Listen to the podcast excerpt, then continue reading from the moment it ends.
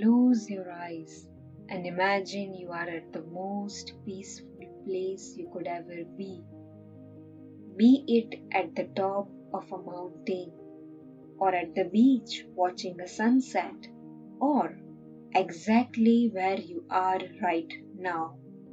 Focus on your breath and visualize the Om at the center of your forehead.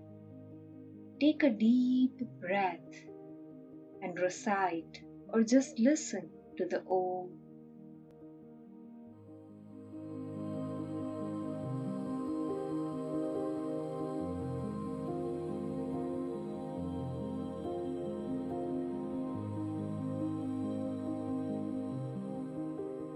All the worries seem so little now, don't they? That is the power of chanting Om. The philosophy and science of this monosyllable are extremely intriguing. Come with me today and delve into the rich and insightful science and philosophy of Om.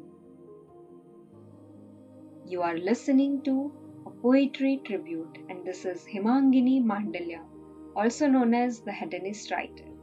This podcast was created as a part of Podcast Lab by India Film Project in association with Anchor by Spotify. Nikola Tesla said, If you want to find the secrets of the universe, think in terms of energy, frequency, and vibration.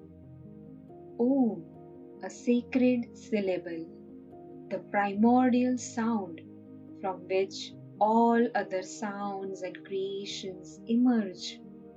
It is a sound and symbol rich in meaning and depth, also referred to as Omkar or Pranav, a universal sound, the seed of all words without reference to any specific religion or God. In it lies the key to the Hebrew word Amen, Egyptian word Amun, Tibetan word Hum, and English words such as omnipotent and omnipresence. When pronounced correctly, it actually comprises three syllables A, U, M, indicating the continuity of past, present, and future. The utterance of Om covers the whole process of articulation. It is like the sound of a gong that gradually tapers to a point and merges in silence. Sound is a powerful tool for healing and has profound effects too. One of these is the chanting of mantras. Mantras are syllables that exert an influence or effect through sound vibrations that resonate on specific parts of the body. Different syllables vibrate at different sound frequencies, and so they will resonate with certain organs and parts of the body.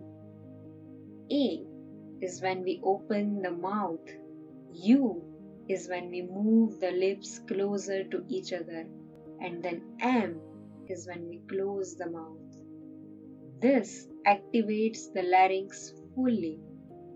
A resonates in the stomach and chest, U in the throat and chest, and M in the nasal cavity, skull, and brain.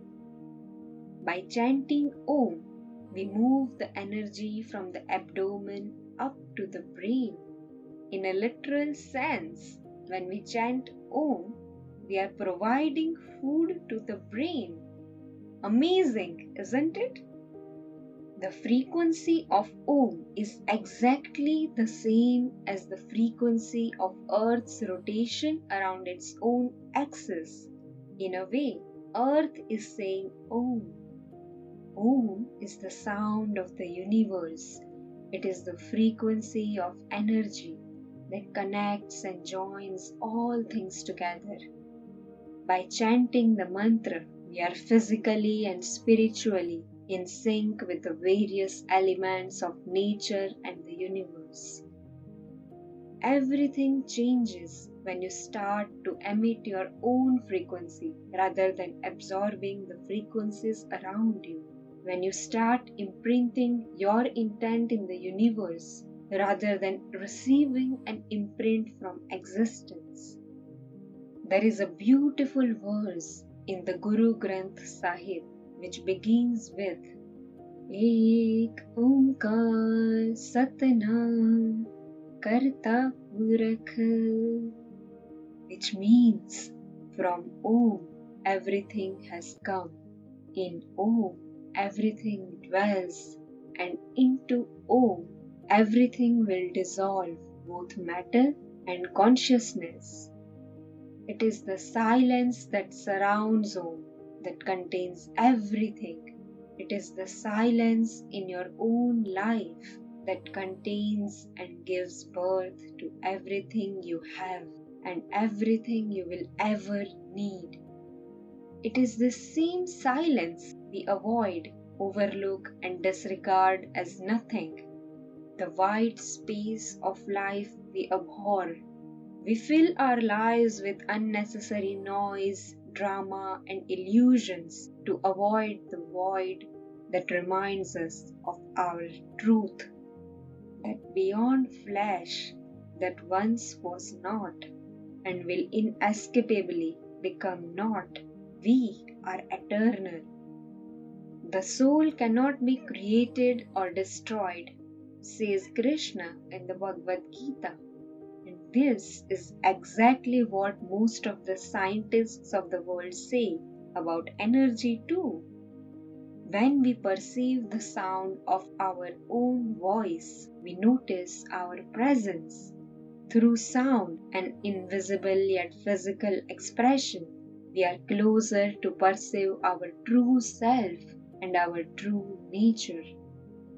We are never separate from sound, even if we can't speak or hear. We feel its physical vibration throughout our bodies. Inner peace begins the moment you choose not to allow another person or event's vibrations to control your emotions. When you find peace within yourself, you become the kind of person who can live at peace with others. When you find peace within yourself, you become the kind of person who can live at peace with others. Thank you for listening to a poetry tribute. Subscribe to my podcast and share it with people you love. To indulge yourself in more such poems on Karna, Raja Ravi Varma, Gulzar, and many more, buy my poetry book titled We Remember from the link in the description.